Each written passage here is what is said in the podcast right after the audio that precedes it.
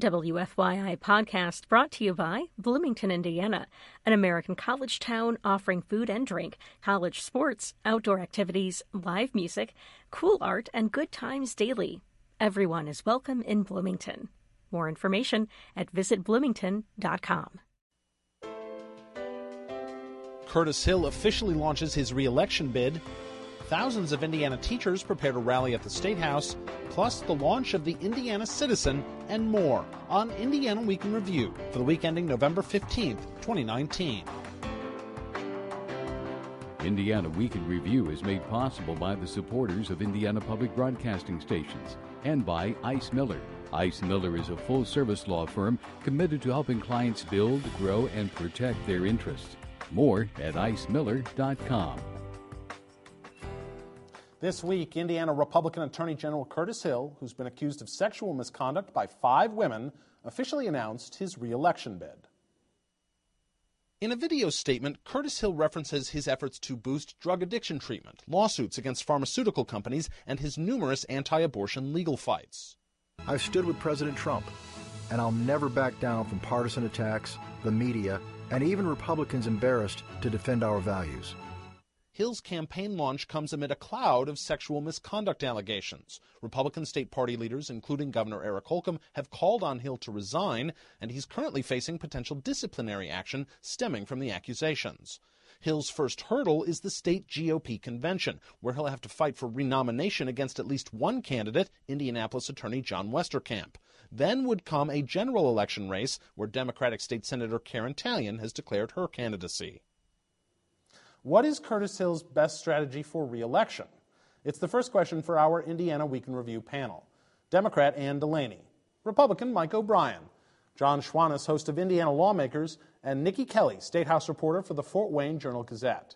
I'm Indiana Public Broadcasting State House reporter Brandon Smith. Mike O'Brien Hill's announcement name drops Donald Trump, makes video reference to a couple of the favorite Republican boogie women, Alexandria Ocasio Cortez and Nancy Pelosi.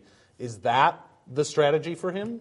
It's a good strategy. I mean, the only woman that's uh, really a Democrat, who also happens to be a woman, who's more unpopular in Indiana is Hillary Clinton. And so, if you bundle those bundle those together and walk into an Indiana Republican Party convention hall, you might have a pretty good, you might have a pretty uh, receptive audience, right? Um, and that's really the strategic play here for him. I mean, it's not thinking to the general. Um, it's winning that convention hall. It's winning those, you know, winning the majority of those 15 or 1,600 people that are going to be in that uh, convention hall in Indianapolis in June. Um, the, what anyone running against them, um, whether it's John or others, uh, that, that, enter that race have to, have to appeal to is the electability of that person that we nominate coming out of the convention and make the argument that Curtis is less electable, clearly, than one of these, uh, than either uh, John Westercamp or, or, one of, or, one of, the alternatives that may get in, may get in between now and, uh, and, and the filing deadline. So it's, a, it's, it's the right strategy because it, it, plays to the convention crowd that you've got to win first and may only have to win. I'm not. I'm still not yet convinced that this race is going to be on anybody's radar with impeachment and Trump and whatever that sh- you know whatever that show looks like at, at the national level uh, by next by next uh, fall. I'm not sure there's going to be enough noise or, or, enough air in the room to actually for anyone to pay attention to this. Nancy Pelosi and AOC have absolutely nothing to do with the race for Indiana Attorney General, but is kind of nationalizing this a little bit going to work Look, for, for Curtis Hill? Creepy Curtis has limited options here. I mean, his best option probably would be to hide, but, but shame on the Republican Party if they nominate him as the next Attorney General candidate for the GOP. I think that, that the, the governor needs to stand up at that convention and say, do not nominate him. Okay? We do not want somebody like this as the representative of the highest uh, enforcement officer of the state of Indiana. We don't want him on the ticket. And if he doesn't stand up, that that means he tacitly condones what Curtis has done. So, you know, it's time for the GOP to, as we would say sometimes, man up and keep, keep him off the ballot. And if they don't, then they are saying it's okay to have somebody who goes around groping women and then demeaning them after the fact as their nominee for attorney general. Well, and good luck selling that. their nominee for president. Um, we carved out. We carved well, out. there the, is that. we carved out. Uh, we not highlighted, but we noted a moment uh, in the video package there where in the campaign announcement video for Curtis Hill, he reaches over and they zoom in on him grabbing a woman's hand when it's resting in her lap.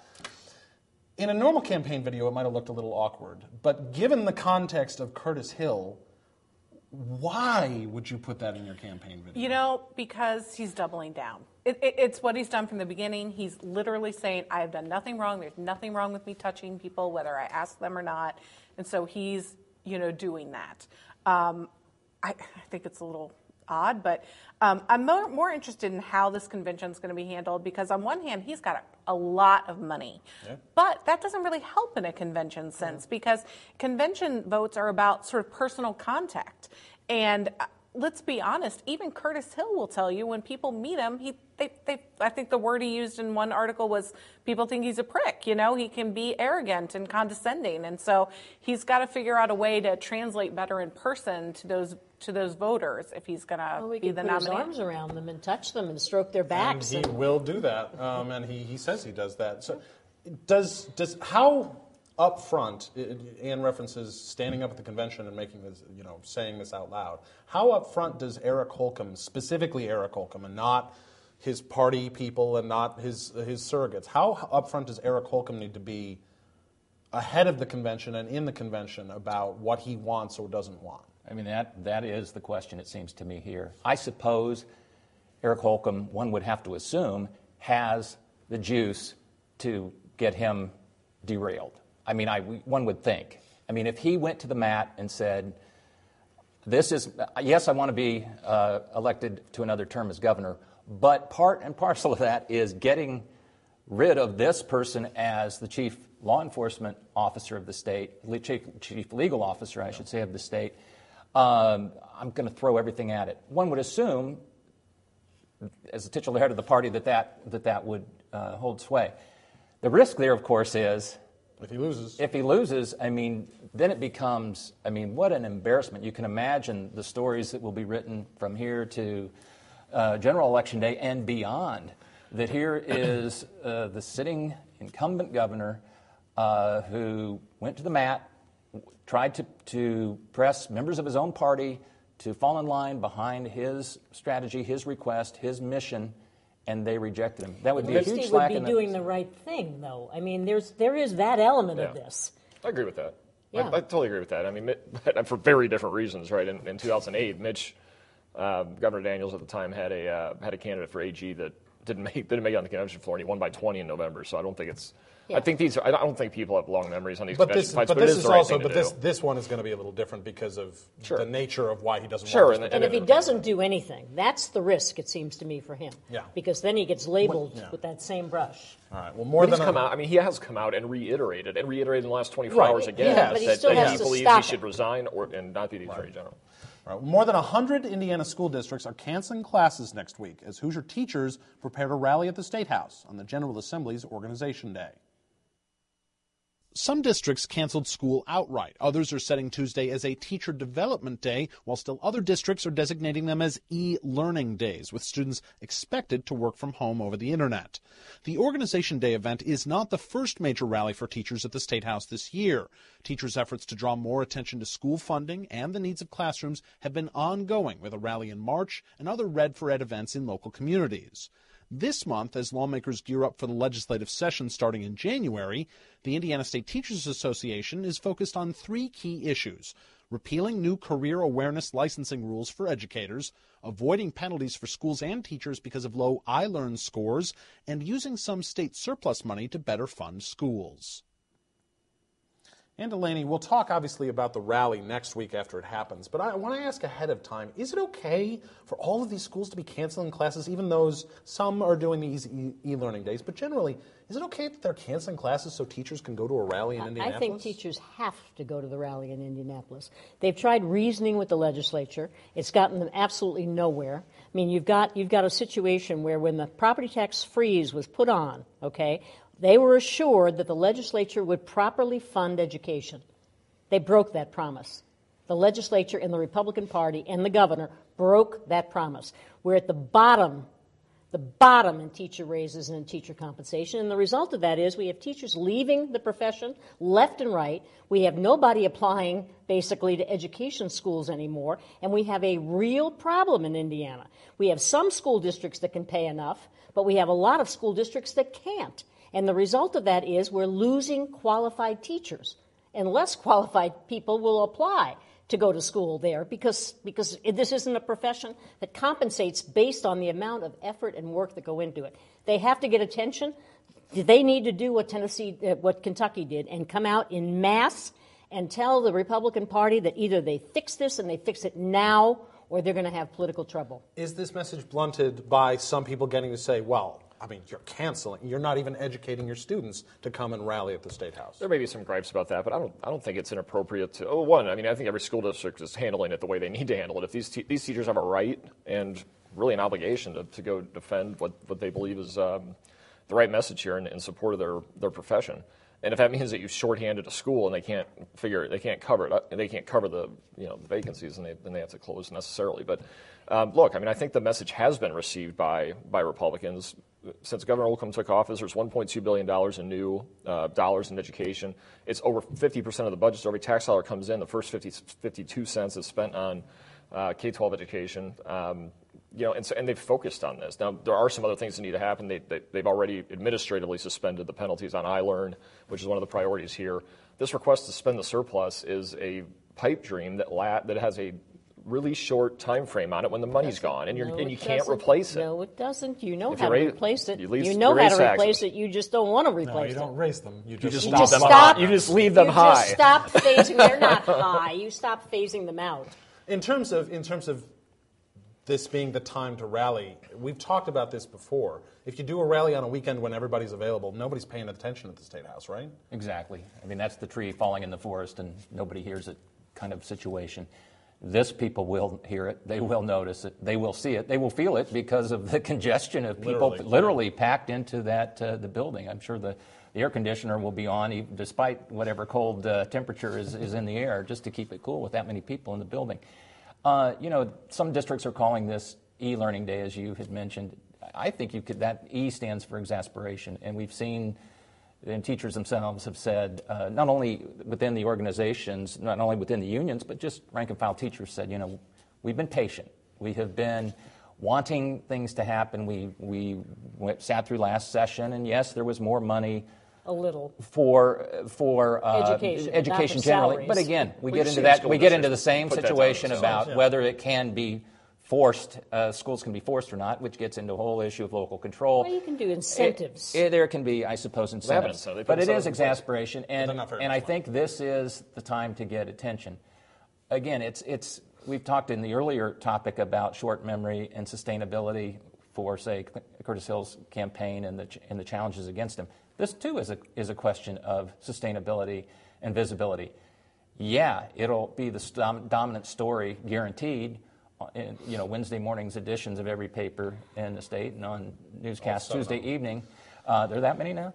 Uh, but but will it be every day after that up until opening day and beyond? How much is the may message? not be the only rally. How much of the message? Because you know, I, I, I try to, as much as I can. I, I, you, you watch some of the conversation about this happen on like social media and things, and some of the things that you see non-teachers, non-educators say is, well, you know, they're canceling classes so they can go and just they want more money for themselves. But their message goes way beyond oh, just it does. teacher raises. There are some additional issues that they are bringing up. Teacher ra- teacher pay is obviously, I would say, the the most significant one and has been discussed. But they are also looking at teacher licensing requirements that have been changed and added to at a time when teachers are already kind of overwhelmed with that stuff. They're looking at the accountability system. Uh, we obviously know that iLearn scores dropped precipitously. We're holding harmless on them, so they still get raises, things like that. So there are other things they want to talk about. Uh, you know, and they want lawmakers to hear them. And I And think they- it's a good call for them to be there on that day. And they want the lawmakers to get out of the business of the day to day of education because every time they put their fingers in it, they mess it up. And they have repeatedly for years, changing every year or every But other you can't year. have I it think both they ways. also- you want them also out think, of the day by day, but you want them to uh, like pick the pay. I think- well, I think it- it I don't want feel them to pick like- the pay. I don't want them to pick the pay. I want them the to pay. provide the money, which is what they promised when they put the property tax freeze in. All right. Well, time now for viewer feedback. Each week, we pose an unscientific online poll question in conjunction with our Ice Miller email and text alerts. This week's question Are school districts right to cancel classes so teachers can attend a rally at the State House? A yes or B no. Last week's question is Roger Penske buying the IndyCar Series and the Indianapolis Motor Speedway a good thing? 85% of you are happy about it. You say yes, 15% say no. If you'd like to take part in the poll, go to WFYI.org slash IWIR and look for the poll. Well, the newest Indiana Civic Health Index emphasizes the state's poor voter engagement, and a new nonprofit wants to help turn that around. Indiana consistently ranks in the bottom 10 of states for voter registration and turnout, and state leaders like former Indiana Chief Justice Randall Shepard and former Attorney General Greg Zoeller, say better civic education is a vital remedy. Ann and Bill Moreau are hoping to provide that remedy. The Moreaus, longtime staffers for Birch and Evan Bayh, have launched the Indiana Citizen, an online voter resource. With support from other high profile Hoosier politicos, including major GOP donor Bob Grand and former Todd Young campaign manager Trevor Foughty, the Indiana Citizen is meant to help people register to vote and learn more about who's on their ballot. The site, which is still a work in progress, links to voter registration and will have a news and commentary section. Nikki Kelly, a worthwhile goal to be sure. I, I, I, would hope that everybody can agree to that. But can the Indiana Citizen be effective at it? God, I hope so because nothing's working. I mean, you know, and to be fair, I mean, I do put a lot of this responsibility on voters. I mean, they have to care enough to ferret out and look for information. And, you know, people are too busy sharing memes and, you know, tweeting than to actually do research and learn about issues. One way I think this group could help, as well as the media doing a better job at this, I'll put myself in here, is to show more how government really impacts your everyday life. You know, what you're paying at the BMV or, you know, whether your street has a stoplight or a, you know, light. I mean, all those decisions are made at the government level, and people need to, you know, get more involved and sort of down at the grassroots and maybe care a little less about the federal stuff, frankly. Yeah, that, that's, that, that, that always strikes a chord with me, and you hear it from, from state and local lawmakers who, who get civic complaints about issues that they have no control over whatsoever. Um, they, they talked the, at the Civic Health Index uh, presentation, and Bill Moreau, as part of this, has talked about the need for better, better civic education, certainly in our schools, but really across the board for every age group. Um, is this, at least, it's not a magic bullet. No one would say that it is. But does this feel like it can be effective? Well, broken record here. I will. I applaud everything that, that Nikki said. Let's hope so. Let's all join hands and say we hope so, because it's not I mean, it's, when we're the worst in the country, or one of the worst in the country, that's bad enough.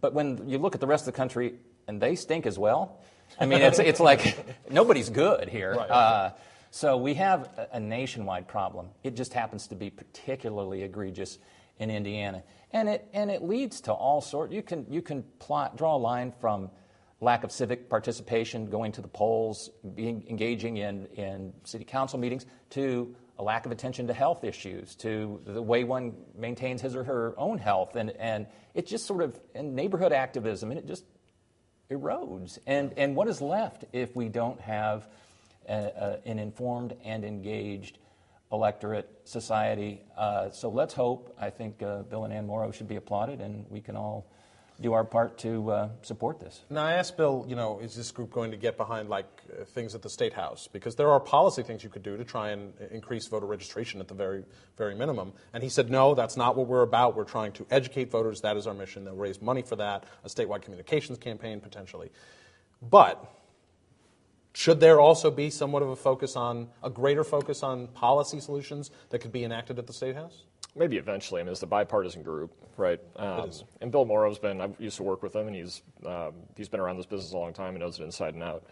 But I think for I think he's right. If in, in that answer, um, you know, I'm reminded of Lee Hamilton, or uh, yeah, Lee Hamilton's book. I think the title of it was "How Congress Works and Why You Should Care." It was just like a very like, here's why you should care about this. To Nikki's point, right? Um, and st- you have to start there. And if you can, if you can help people understand here's how this process is organized. I mean, that's what I do for a living, right? I'm, I'm not like a, some policy wonk, really. I kind of, I'm around it so I can memorize it, but, um, but mostly I'm a process guy. I understand how the process, the, the governmental process and how the, the intersection of the private sector and the public sector is complicated. Um, and you have to understand what, how all that fits together. And I think that's the, the goal of this group. I think it's great, and I hope they are successful. Yeah. How, how effective can, can this be? Oh, I think it can be effective. We, Ed and I have put money in it because we think it can be effective. I, do I think it's, as you said, the panacea? No, but it is an important first step to have one location where you can put your address in and find out who represents you on every level and information about those people yeah. so that you can no longer say, I don't know. You can form opinions. So I think that's an important first step. And then the Bar Foundation is partnering with this group too, because one of the things we have to do is better civic education starting in grade school. Yeah. Um, and if we can do that and raise the thing, then we can talk about other policy changes. But if you want to get above 50% of the vote, you've got to go to states that, that allow registration up to the time of the election. We shut it off just when pe- most people, not groupies, but most people are paying attention, right? Yeah and we shut off registration then. There are things Certainly we can do. of this program, but well, I mean, there are things that we could do legislatively, but I think this is the important grassroots, ground level step to get to where we need to go next. And the more you push in terms of the kinds of reform measures that you address, the more you run a risk of being seen right. as not a bipartisan or non, right. let's say, nonpartisan right. operation, and you run afoul of, of um, some of the, force, some of the constituents you need to make this work. Well, more Hoosiers approve of President Trump's job performance than disapprove, according to the latest edition of Ball State's Hoosier Survey, a poll of 600 Indiana adults. President Trump came out ahead in the poll, better than results in many other states and nationally. Ball State political scientist Charles Taylor notes Trump did win Indiana in 2016 by 19 points that gives him a lot of room um, in 2020, even if his support erodes some. The numbers are a lot closer on the impeachment inquiry against Trump. More people polled say they disapprove of it, but it's within the margin of error. Taylor says, though, that could change. What happens in this you know, public phase of um, the impeachment debate in, in the House and the sort of news coverage that gets and how people react to that? The survey polled adults generally, not registered or likely voters, as political parties and campaigns often do. John Schwantes, if you're a Hoosier Republican on the ballot next year, are you looking at these numbers as good news? I, I think, generally speaking, it, they confirm that uh, what we already knew, which is that Indiana still is a Republican leaning state, generally speaking. If I were a candidate on the statewide uh, ticket, though, I would take even more encouragement, not from the Trump numbers, but from some of the other issues that, on which uh, the, the researchers polled. You know, how is Indiana doing in terms of economic development and growth and the recruitment of, of companies and jobs? High marks there. That's, that's yeah. good. And I do think people tend still to vote with their, their wallets and their, and their purses. So that's good news. You also look, and, and I guess this is maybe, uh, you have to really kind of uh, go, uh, go pretty close into the nitty gritty here to get at this, but the General Assembly is not even as disliked as much as it. How's that for? It's not. They're not beloved, but this is the best numbers. This is the best numbers that they've had, I think, since the poll was launched uh, more than 10 years ago. So, if, so t- the bottom line is, if the state General Assembly is at least not hated and seems to be working, and it usually is a favorite whipping boy. Uh, and, and the state is getting high marks for job growth and economic development. I think yeah, that situates you pretty well. Obviously, you never read too much into one poll, and, and campaigns, particularly at a high level, have their own polling. Of course, that they do that looks at more specific populations. But if you're looking at these numbers, it, it pretty much tells you that yeah, it's about where we thought it was. Yeah, I didn't see anything massively surprising in there. I mean, kudos to President Trump for still being you know approved of even in the middle of an impeachment trial. I don't know how often you can right. see that, but uh, you know, so I, I think it, it's generally where we are, and I think yeah, people will be drilling down further, but obviously more of the likely voters, you know, when you drill down closer, you'll see more impact as far as elections. The impeachment number, the one thing that caught me caught my eye was Democrats and Republicans are exactly where you expect them to be. Democrats love impeachment, Republicans hate it.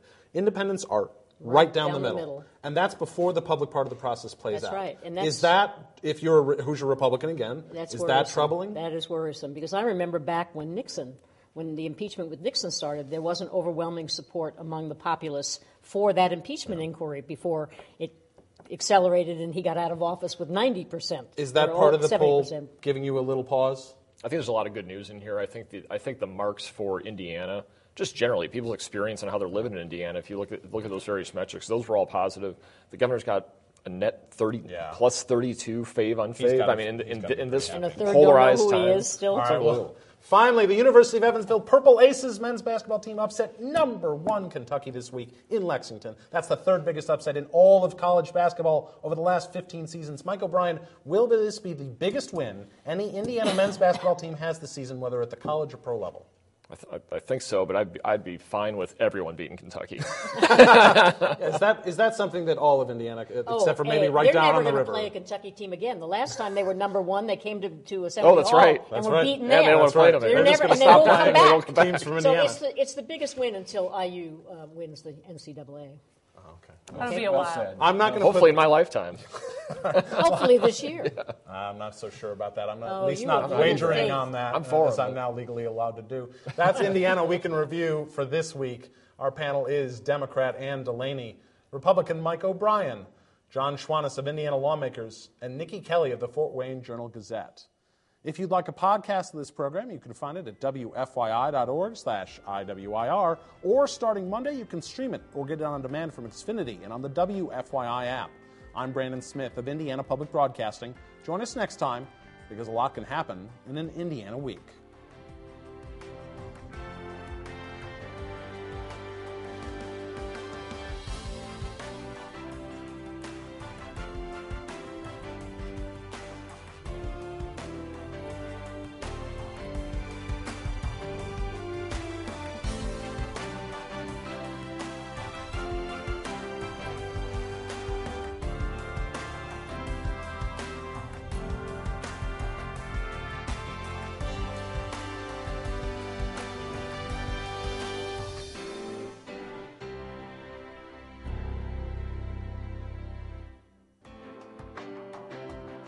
Indiana Week in Review is made possible by the supporters of Indiana Public Broadcasting Stations and by Ice Miller. Ice Miller is a full service law firm committed to helping clients build, grow, and protect their interests. More at icemiller.com. The opinions expressed are solely those of the panelists. Indiana Week in Review is a WFYI production in association with Indiana Public Broadcasting Stations.